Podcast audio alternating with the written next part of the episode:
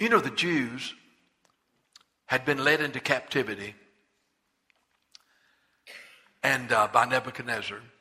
It was a horrible captivity. Jerusalem had been leveled to the ground. The walls were down. The gates were just like stones piled up as garbage. And there were about 42,000 Jews that had survived the captivity and were now back in Jerusalem. 42,000. So uh, Nehemiah asked uh, some of the Jews that had been over there, well, tell me about uh, the Jews in, in Jerusalem. Tell me about those who escaped the captivity. And the report was they're in, they're in bad shape. Bad shape. The walls are down, the city's ruined, they're defeated, they're discouraged, their enemies are mocking them. To make a long story short, God told Nehemiah, Well, you go back, you go to Jerusalem, and you rally the Jews, and you rebuild the walls. Because you know, with cities in that day without a wall was defenseless. And the fact that the walls of, of Jerusalem were down meant it was a defenseless, defeated, disgraced city. So Nehemiah believed God, went back, and, and, and, and they followed him and they began to build the wall. And they got about halfway up the wall. Halfway. By the way, they had to rebuild all the gates. Now, if you want to be blessed and you want to see how people work together to accomplish the purpose of God, you read the first four chapters of Nehemiah. You read it. It will absolutely bless you and show you how when God's people put their mind to something and depend on the Spirit of God, how that God can do more than we could ask or think. But they got the wall halfway up, and Sanballat and Tobiah, the enemies of the Jews, heard about it and said, You know, that wall's never going to finish, be finished. It's never going to stand. We're going to personally see that it's torn down. And we're coming, and everywhere you look, you're going to see one of us, the enemy, that is coming after you. Well, Nehemiah heard that, so he rallied the people. And so let's look at Nehemiah 13, 4, 13, and 14, okay? Therefore, I positioned men behind the lower parts of the wall. He knew the enemy was going to come to try to stop him.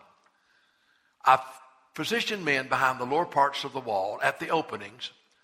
Now listen to this. And I set the people according to their families with their swords, their spears, and their bows. So here's the wall halfway up.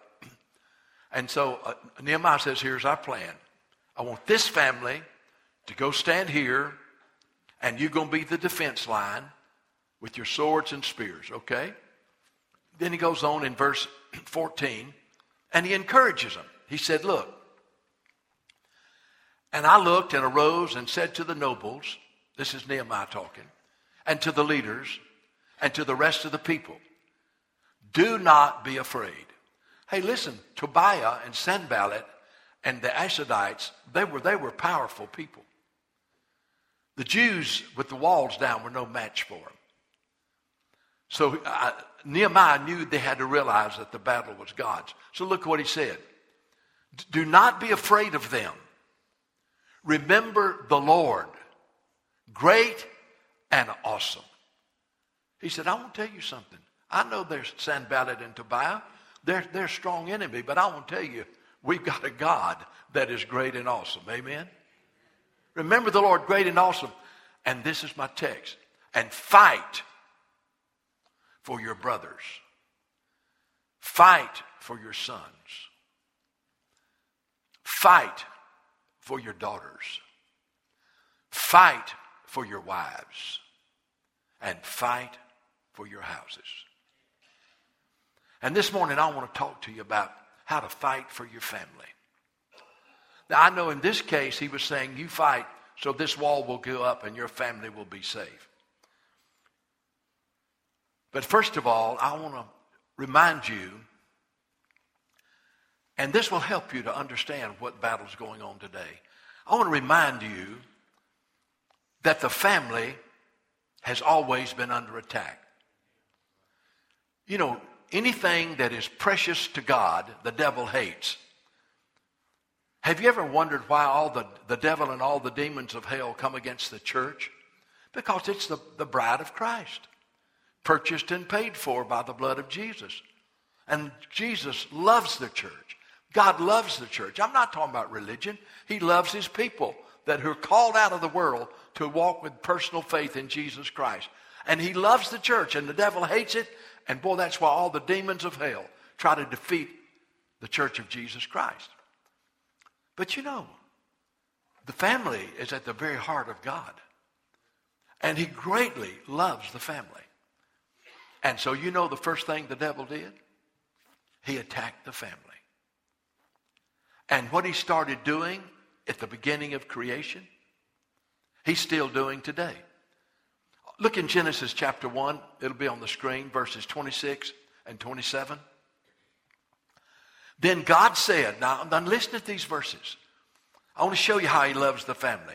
Then God said, let us make man in our image, according to our likeness, and let them, male and female, let them have dominion over the fish of the sea, over the fowl of the air, the birds of the air, over the cattle, over all the earth, over every creeping thing that creepeth on earth. Then look at the next verse. So God created man in his image. And this is pretty significant, this next part.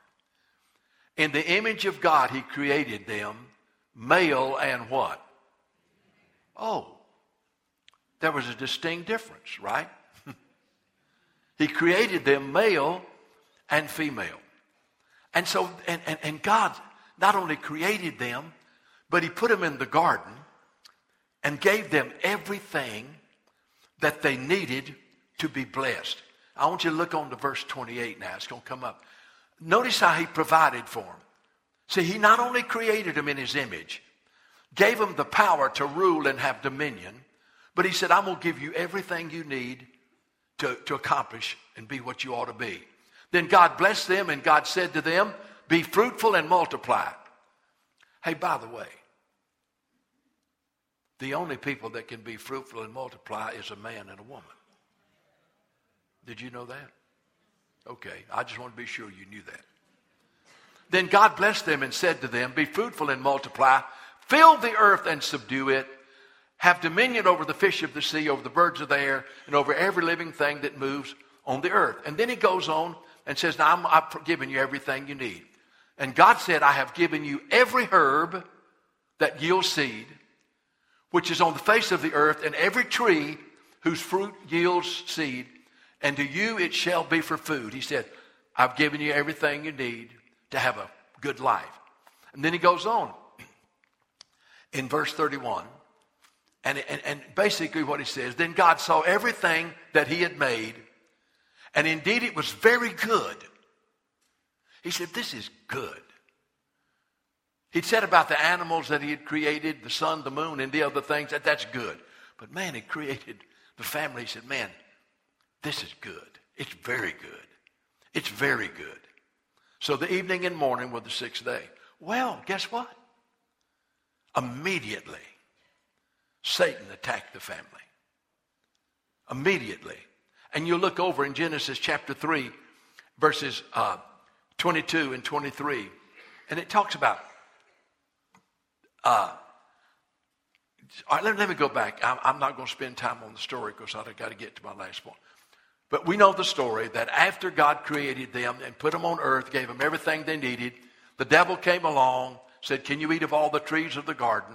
Eve said, We can eat off all of them but one. We can't eat of the tree of the knowledge of good and evil. And the devil lied to him and said, Do you know why you can't eat of that tree? Because God knows if you eat of the tree of the knowledge of good and evil, you'll be just like God. Well, they already were in his image. He lied to him. But she said, But you don't understand. He said, If we ate of it, we would die. He said, You won't die. God's a liar. You won't die. So the devil came, told him a lie. They believed it. The Bible says Eve saw the tree. It was pleasant for the eyes, a thing to be desired. And she gave in to the desires of her heart. And she ate of the tree of the knowledge of good and evil. She gave it to Adam. He ate of the, need, uh, of, of the tree of the knowledge of good and evil. And then, then this is what God said. Look at this. Then the Lord God said, Behold, the man has become like one of us to know good and evil, and now he, lest he put his hand out and take of the tree of life and eat and live forever. Then it goes on and says, I'm going to dry, then therefore the Lord sent them out of the Garden of Eden to till the ground from which he was taken. Now, God's prize, let me just say, God's greatest creation and the thing that blessed the heart of God more than anything else was no longer in the garden that God had created for them, where everything was provided. But now God had to drive them out of the garden. And he told Adam, he said, You're going to till the ground in the sweat of your brow, and there are going to be thorns and thistles. He said, I'm telling you, Adam, it is not going to be easy, and you're going to go back to the dust from which you came. Now, you know this was a blow at the heart of God. Well, you know, Adam and Eve had some, had some children. So the devil not only attacked the first marriage, he attacked the first children. And that's seen very clearly in Genesis 4 8 through 10. Now, uh, why am I telling you this? I'm saying to you from creation, the family has been under attack. And it is now under attack. And I want to say what Nehemiah said fight for your family, your marriage, your sons, your daughters, your wives, your brothers, your sisters. He said, now fight for them because they're under attack. And it says, now, now look, look. Not only did Adam and Eve mess up, look what happened. Now, in Genesis 4 8. Now, Cain talked with Abel, his brother. And it came to pass when they were in the field, Cain rose up against Abel, his brother, and killed him. Cain had offered a, an, an offering to God of the, of the fruit of the ground, which was not acceptable. Abel had offered the, the, the, uh, the first of the flock, a sacrifice, the blood sacrifice. God accepted it. It upset Cain. Well, God said, if you've done right, it would never happen. He said, You better be careful because sin lies at your door. And so he goes out and he gets to talking to Abel and gets man kills him. My goodness. We're not even to the fifth chapter of Genesis. And marriage has been assaulted. And the family has been attacked. And one brother kills another. Okay. Point has been made then that there is a attack on the family. So now I want to take Nehemiah 4.14, if you'll put that on the screen. And I want to say to you, now how do you fight? How do you fight? It says, look at the middle of the verse. Do not be afraid. Remember the Lord great and awesome. Fight for your brothers. I was thinking about my, I'm, i made it personal, my five sisters and my one brother. And that could mean other people but I was just thinking about my flesh and blood family. Fight for your brothers. Fight for your sons. Hey, you better fight for your daughters. And you better fight for your wives. And you better fight for your houses.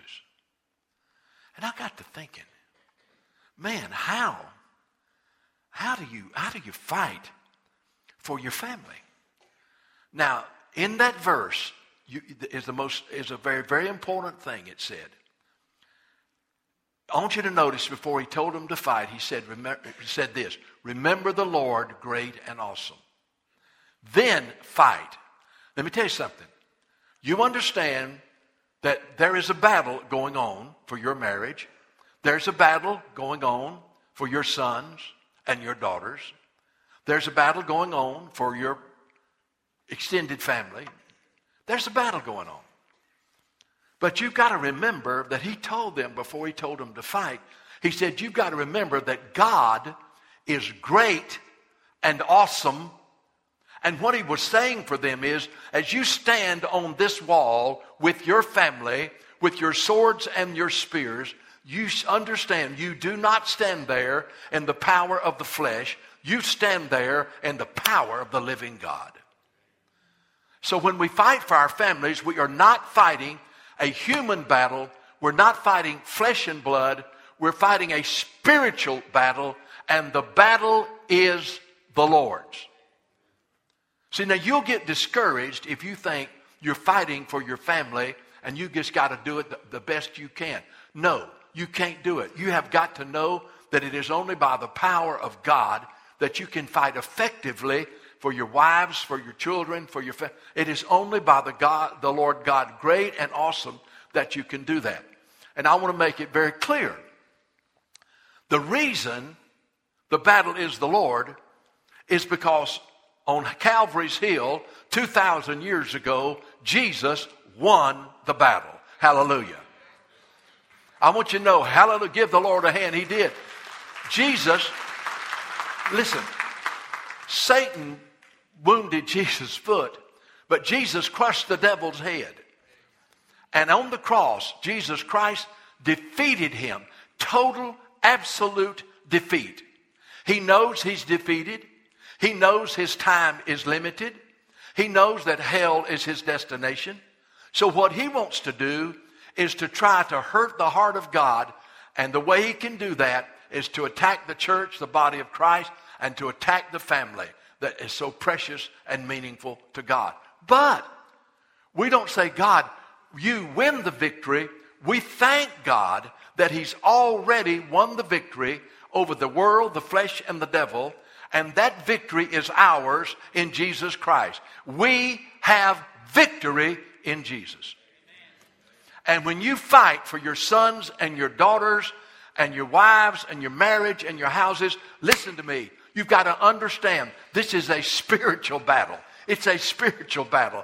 All I can see is what I see in my senses, what I can see with my eyes. You've got to understand don't you trust what you see with your eyes. There's a battle going on in the heavenly places. There's a battle going on in the spiritual world. There's a battle going on in the hearts of your sons and daughters and your wives and husbands. There's a spiritual battle going on. And unless you see that, you'll always be trying to fix it and you won't trust God to do a work in their hearts.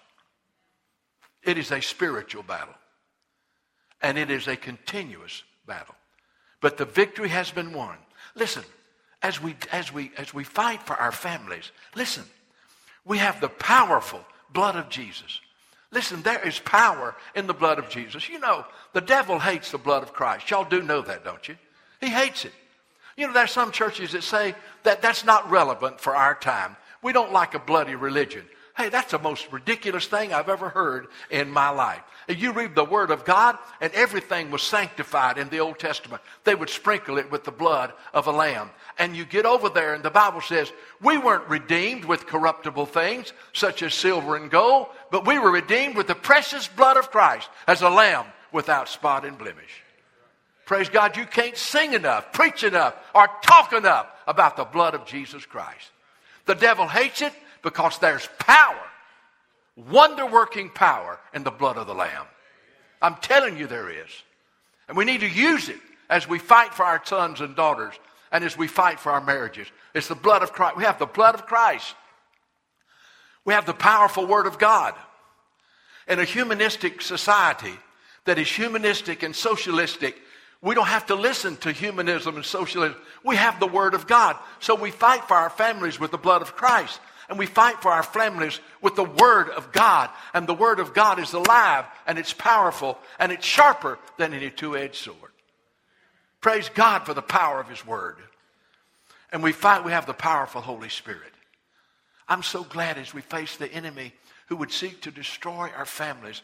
Man, we got the blood of Christ, we got the Word of God, and we got the indwelling Holy Spirit as we fight that battle. The battle is the Lord's.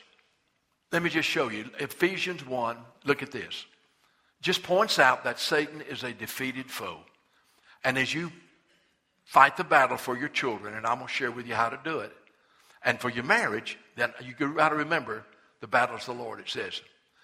Looking for one, verse 19. I wish we understood this. Paul says, Now look, I want you to know the exceeding greatness of his power to us who believe. You know who us is? us. Isn't that good? I want you to know the exceeding greatness of his power toward us who believe according to the working of his mighty power. And then he goes on and tells us about it. Which he worked in Christ when he raised him from the dead and seated him at his right hand in heavenly places. Jesus Christ, this moment, is seated at the right hand of the Father with all power and authority. Glory to the Lamb of God. Look on at the next verse. He's there far above every principality, every power, all might, all dominion, every name that is named, not only in this age, but in that which is to come. And look at this. God said, I put everything under his feet. And he put all things under the feet of Jesus. Devil knows that he's under the feet of Jesus. The demons know they're under the feet of Jesus. The world system knows it's under the feet of Jesus. And I want to tell you right now, we've got to recognize that we serve an awesome, mighty Savior who has everything in control and under his feet. Jesus is not wringing his hands in heaven and said, What in the world is coming to? What is this world coming to? Jesus knows that he has won the victory. And we need to know it. And we need to fight with that evermore in our hearts. Okay. Now, this battle involves every member of the family. It says in that verse, it says, fight for your houses, fight for your sons, for your daughters, for your wives, for your brethren. We're fighting for the entire family. We're fighting for them because there's a battle. They're under attack. Okay, now, you say, Brother Fred, how do I fight? Let me see what time it is. 1028. I haven't got but eight things I want to tell you. But I'll tell you as quick as I can. All right, now listen. Every one of these is important. Where did you get them from? I just stayed and prayed and asked God to show me. Didn't get them out of any book. I mean, I just said, Lord, I just want to know how we fight for the family. How do we do it? How do I fight for my wife? Or how do I fight for my husband? Or how do I fight my, for my son? Or my daughter? Or my grandchild? How do I do that, Lord? I need to know what is your plan. First of all, and foremost, by the power of Jesus Christ, you have to live a righteous, godly, holy life before your family. You need to understand that your life should be a testimony to your wife or to your husband or to your son or your daughter or your grandchildren. Your life ought to be a testimony. I'll tell you one thing Jesus is real. He's real. He's real in my life. Let me tell you something. The Word of God is true. Man, the Word of God, I, I live by it. And I'm telling you, it works in my life. And, and, and I'm telling you that by the power of the Holy Spirit, I can over, we can overcome temptation and we can overcome sin. And see, let me tell you something.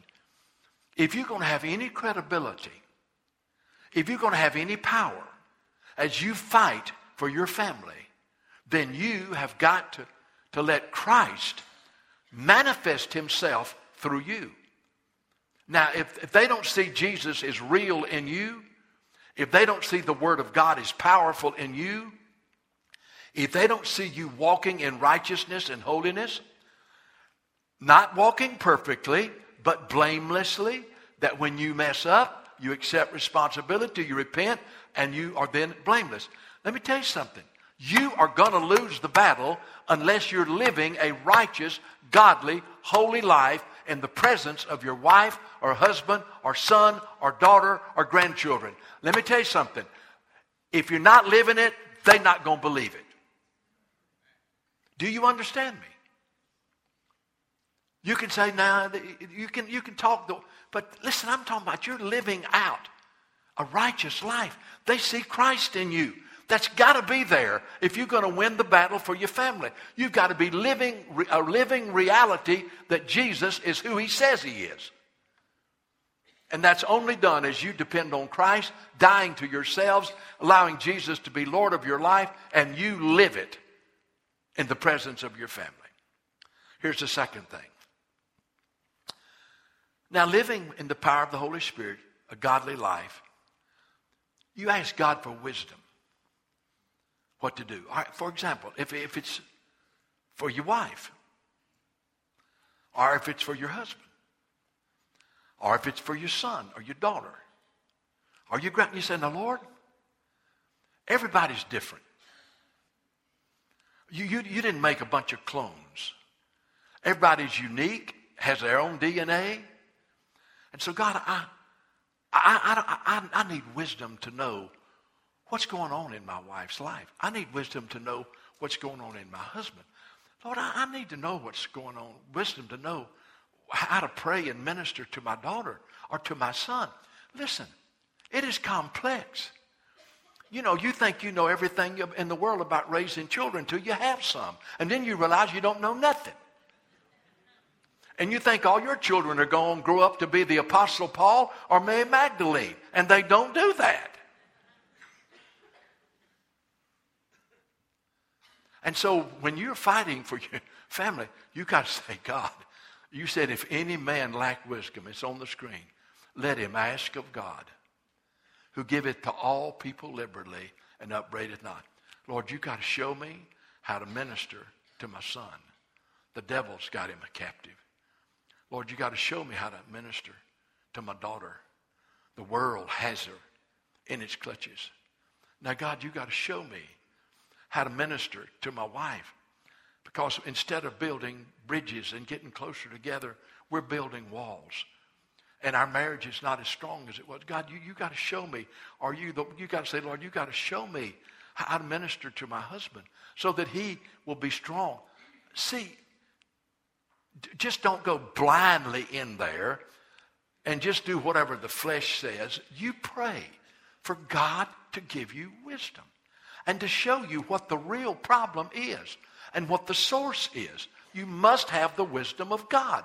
As you talk to them, pray with them, as you fight on their behalf, you must have the wisdom of God. Here's the third thing do not compromise the Word of God. Now, let me tell you what's going to happen. All right, so you're having a problem in your marriage. Then what's going to happen if a person has a knowledge of the Bible, and whether it's a man or a woman, and they start making a choice and moving in a direction that's wrong, what they will say to you is this Well, you know, that's not really what the Bible means. that's not really what it means. It means this. And you, you, you've got to understand that that was written in that day, in that culture, and that really doesn't apply to us today. Have you ever heard that before? And so, what will happen when you're fighting for your son or your daughter? They'll come back and say, Well, my generation doesn't believe that way. That, that's not what we believe. They've been brainwashed, many of them. And what we have convictions that are wrong, they don't have any convictions. Since they were in the first grade, they've heard that homosexuality and lesbianism is acceptable. They've heard that same sex. Hey, they've heard that. So you got a different level of, and so what you have to do as you fight for your family, you cannot in any way compromise the Word of God. Let me tell you, God's Word has not changed. And the Bible says it's alive and it's powerful and it's sharper than any two edged sword. And if you stand on the Word of God, the Word of God is the sword of the Spirit that can be used to pierce the heart of the devil you will be pressured by those that you're fighting for to say, No, I, I don't believe the Bible anymore. I, I, don't believe it like I used to. I, you know, I, and I, you don't know how many people that grow up in church, their kids get go off to college and come back and think they're smarter than Einstein. And, and they got all the answers, you know, and say, Well, I don't believe that anymore. Well, let me tell you one thing. You say, I do and it's the only book to live by and the only book to die by. You don't break the word of God. If you break it, it breaks you. And I'm telling you, when the storms come, when the storms comes, he said, whoever hears these sayings of mine and does them, is like a person who built his house on a rock and the rain descended and the floods came and the winds blew and beat on the house and it didn't fall because it was founded on the rock. If your life is built on the rock of the obedience to the Word of God, it will stand. If it is not, it will be like shifting sand. And you know that, and I know that, but they don't know that. And so what they're going to try to do is wiggle out of their responsibility for their lifestyle by trying to persuade you not to believe the whole Word of God and to declare it with authority. It'll happen every time. Here's the fourth thing you do you have to live a righteous and godly life. You have to ask God for wisdom for each person that you're fighting for. You cannot compromise the Word of God. Now, let me say this to you. Please hear me on this. You speak the truth in love. Are you listening? I'm going to tell you what I have found. We have two sons, Ann and I, Mark and Jeff. Mark's 55, Jeff's 52. I was got married when I was 12, so you can understand how I have kids that old. That's old, my Lord. And, and, and, they're, and they're all different. But you, but you, but you understand that uh, uh, you, you, you, you can't, you're not going to reach your sons or daughters. Now stay with me. You're not going to reach your husband or your wife or your grandchildren that, that, are, that are messed up. You're not going to reach them by condemning them. You're not going to do it. You're not going to reach them by telling them how sorry they are. You're not going to reach them by telling them how disappointed you are in them. You're not going to reach them by telling them that I'm just ashamed of what you are. See, you have all those feelings. Well, I, you say, that's wrong, that's wrong. And you want to just keep telling them, it's wrong, it's wrong, it's of the devil, it's wrong. And, and you, you're going to say it, but let me say something. It's the way you say it. You can say, you know, son, that that is a sin against God. And you may not believe that, but let me tell you what the Bible says. Well, I don't want to hear the Bible. I'm going to tell you anyway. Let me tell you what it says. And in love, you say it says, this is what it says. And all you do is speak the truth to him. But you know, they know in their hearts, the Spirit of God bears witness that something's wrong in their lives. So what you have to do is in Ephesians 4, 15, it says, speak the truth in love. And I want to tell you, it is so hard not to get emotionally upset when it's your wife or your husband or your sons or daughters. It is, you, you can be objective with everybody else. You can talk in a calm manner and you can be James Dobson, the counselor. But when it comes to your kids, you go nuts. Raise your voice. And you end up fussing at them. You say, how you know that? Because I've done it many times. Don't look pious, you have too. It's hard to be objective with your kids. It's hard to be objective when you're in a marriage that's struggling. It's hard. But I promise you, you've got to speak the truth in love and compassion. Let the Word of God it's not your responsibility to do the convicting. It's not your responsibility to do, do the persuading. It is for you just to love them and speak the truth in love to them and let the Holy Spirit of God do His work in their life. You will never reach them unless you speak the truth of God in love.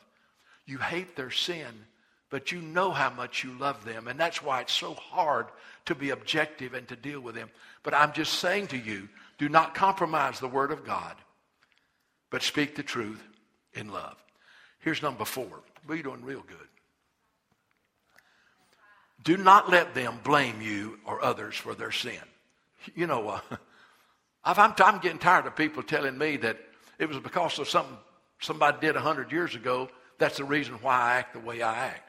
No, that's not the reason the way I act. Somebody did something 100 years ago. You know the reason I act the way I act? Because I make that choice. You understand? Well, you know, it, y- y'all really didn't love me. Y'all really didn't.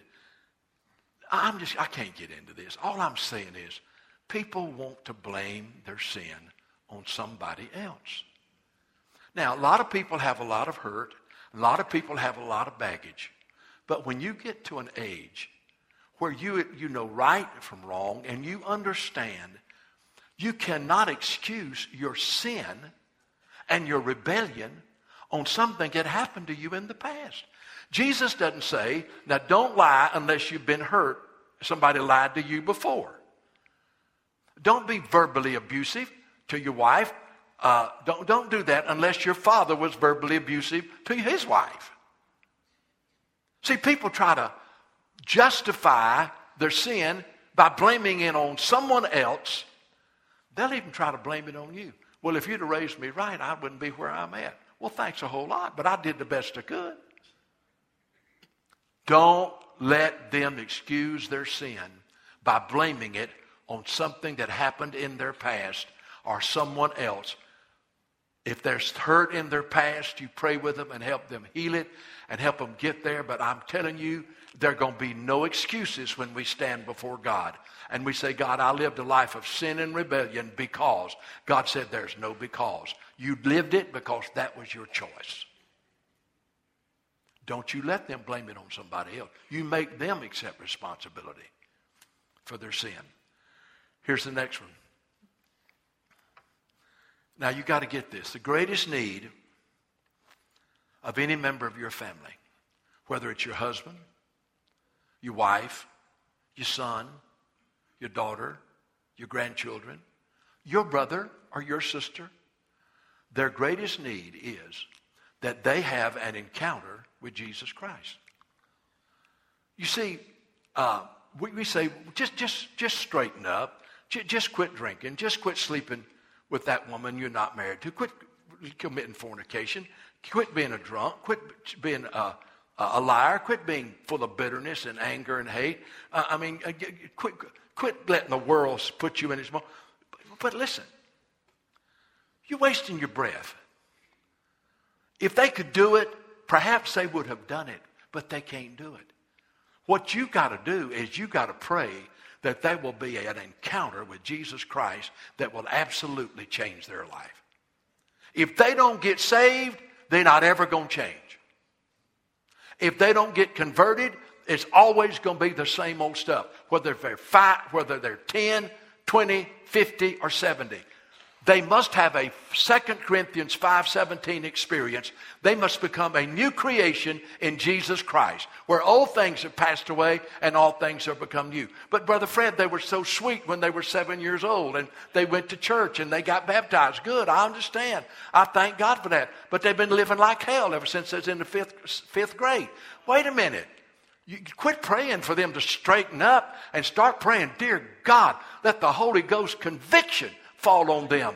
Break their heart over their sin. Let them so that they're lost and wicked without God. And then, Lord, bring them to salvation. Pray for the conversion of them.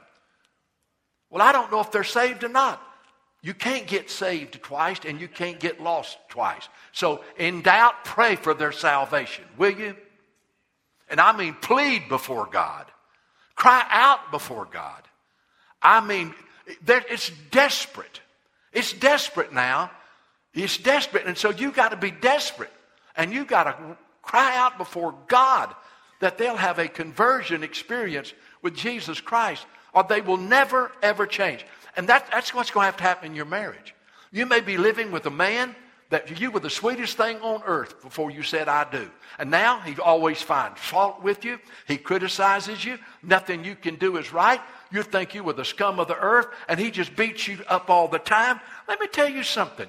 That, that, man needs to get saved. Did you know that? Oh, no, that's just verbal abuse. That's wickedness. And people need to get saved. You don't act that way.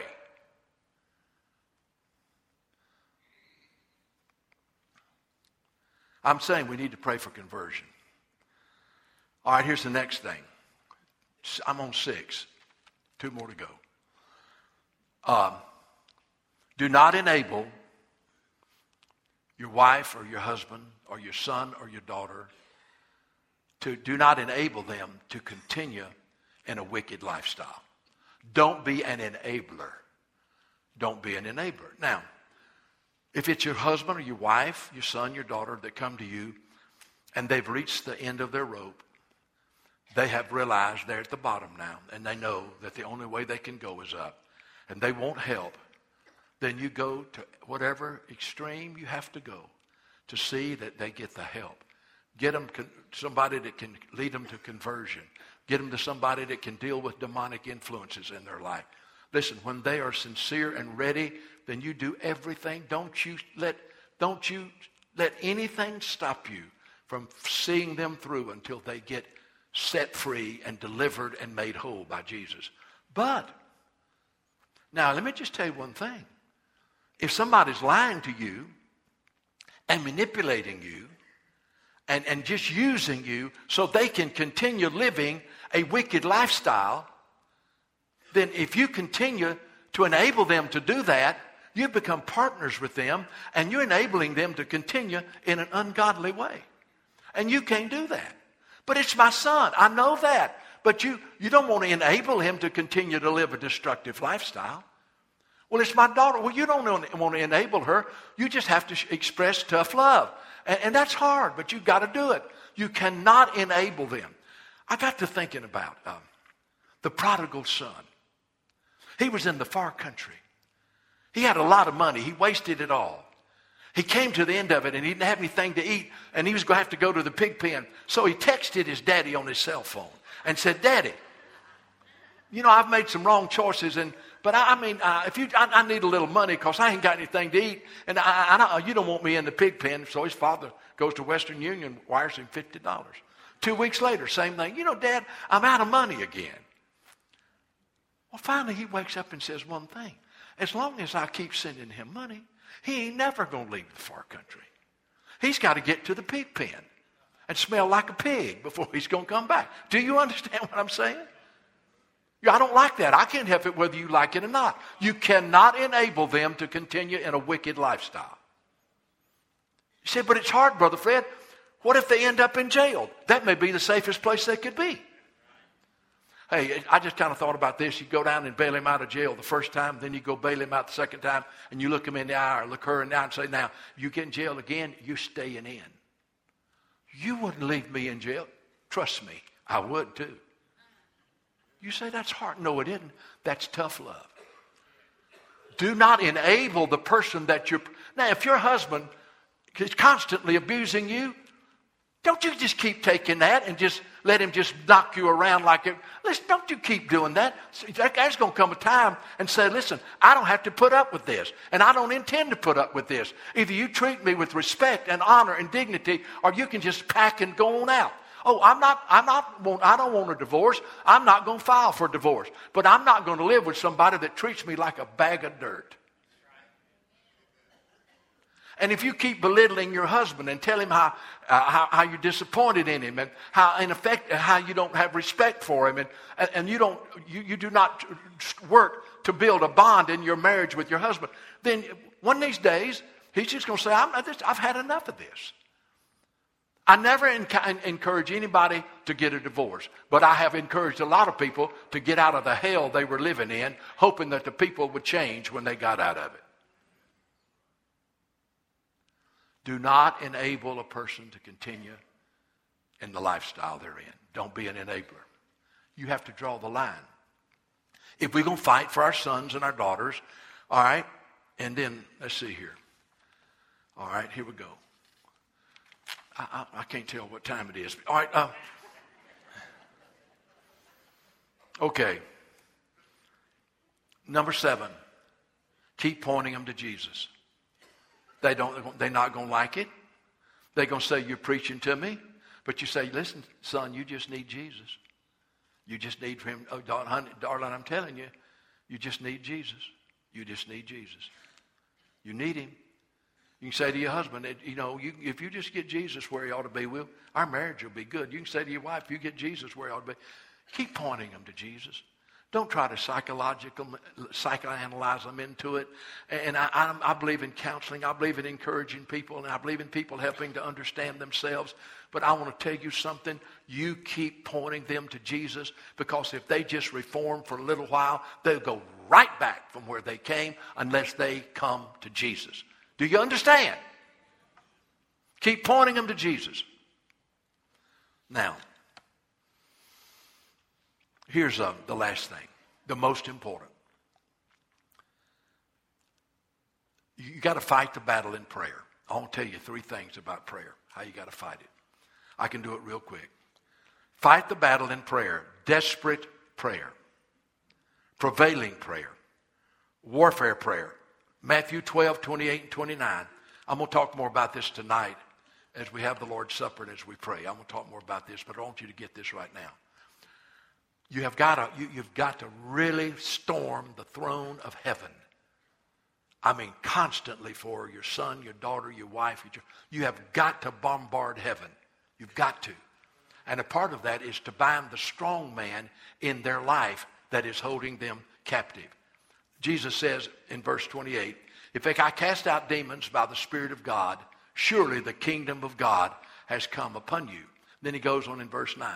How can one enter a strong man's house and plunder his goods unless he first binds the strong man and then he will plunder his house?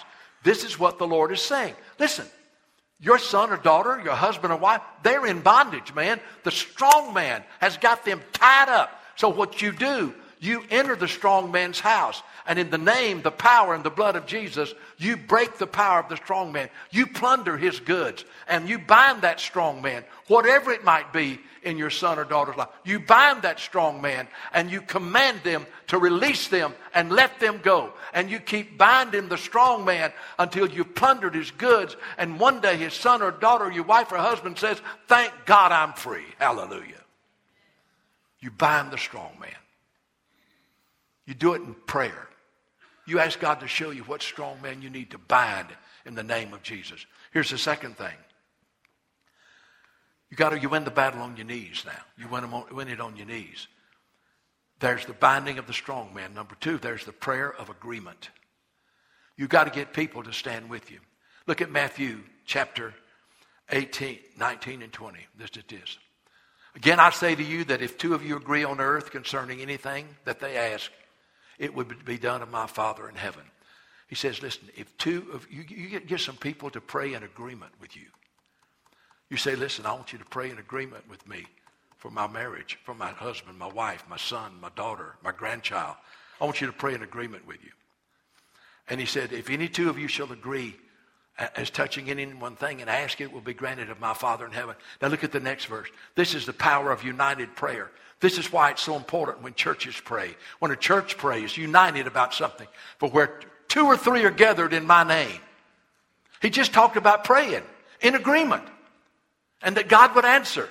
Where two or three are gathered in my name, there I am in the midst of them.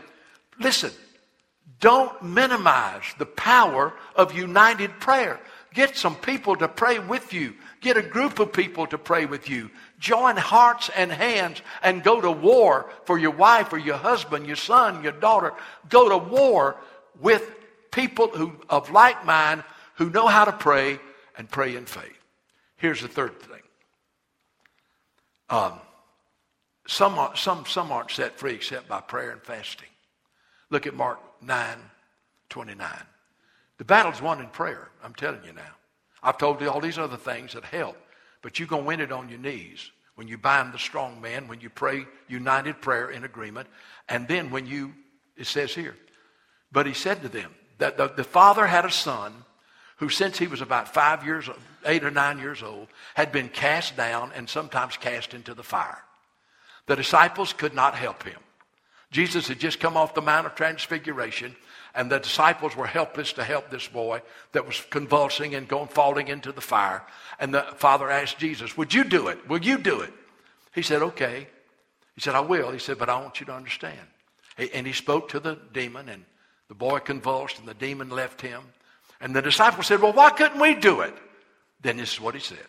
He said to them, This kind cannot come out by nothing but prayer and fasting. You got to pray. You may fast one meal. You may fast one day. You may fast two days. You denying yourself. You're saying, God, I'm telling you, I'll do whatever I have to do. And Lord, I, have been praying. Nothing seems to happen. So evidently this ain't going to come out and this ain't going to be here unless I pray and fast. And so you pray and fast. I want to tell you something. The battle's won on your knees. At the back of the church, on the table, there's a warfare prayer booklet. There's a warfare prayer for your marriage. Most of you have one. There's a warfare prayer for a rebellious son or daughter. There's a warfare prayer for someone who, someone who seems to be demon, demonized or demon oppressed. It's a warfare prayer. It's got, it shows you how to pray warfare praying over an individual. If you don't fight for your family, then who is? You know, he says to you and me, Fred, Bill, fight for your family. Your wives, your sons, your daughters, your brethren. Fight for them. Fight for them. Don't let the devil who is defeated have victory in their lives. Fight for your family.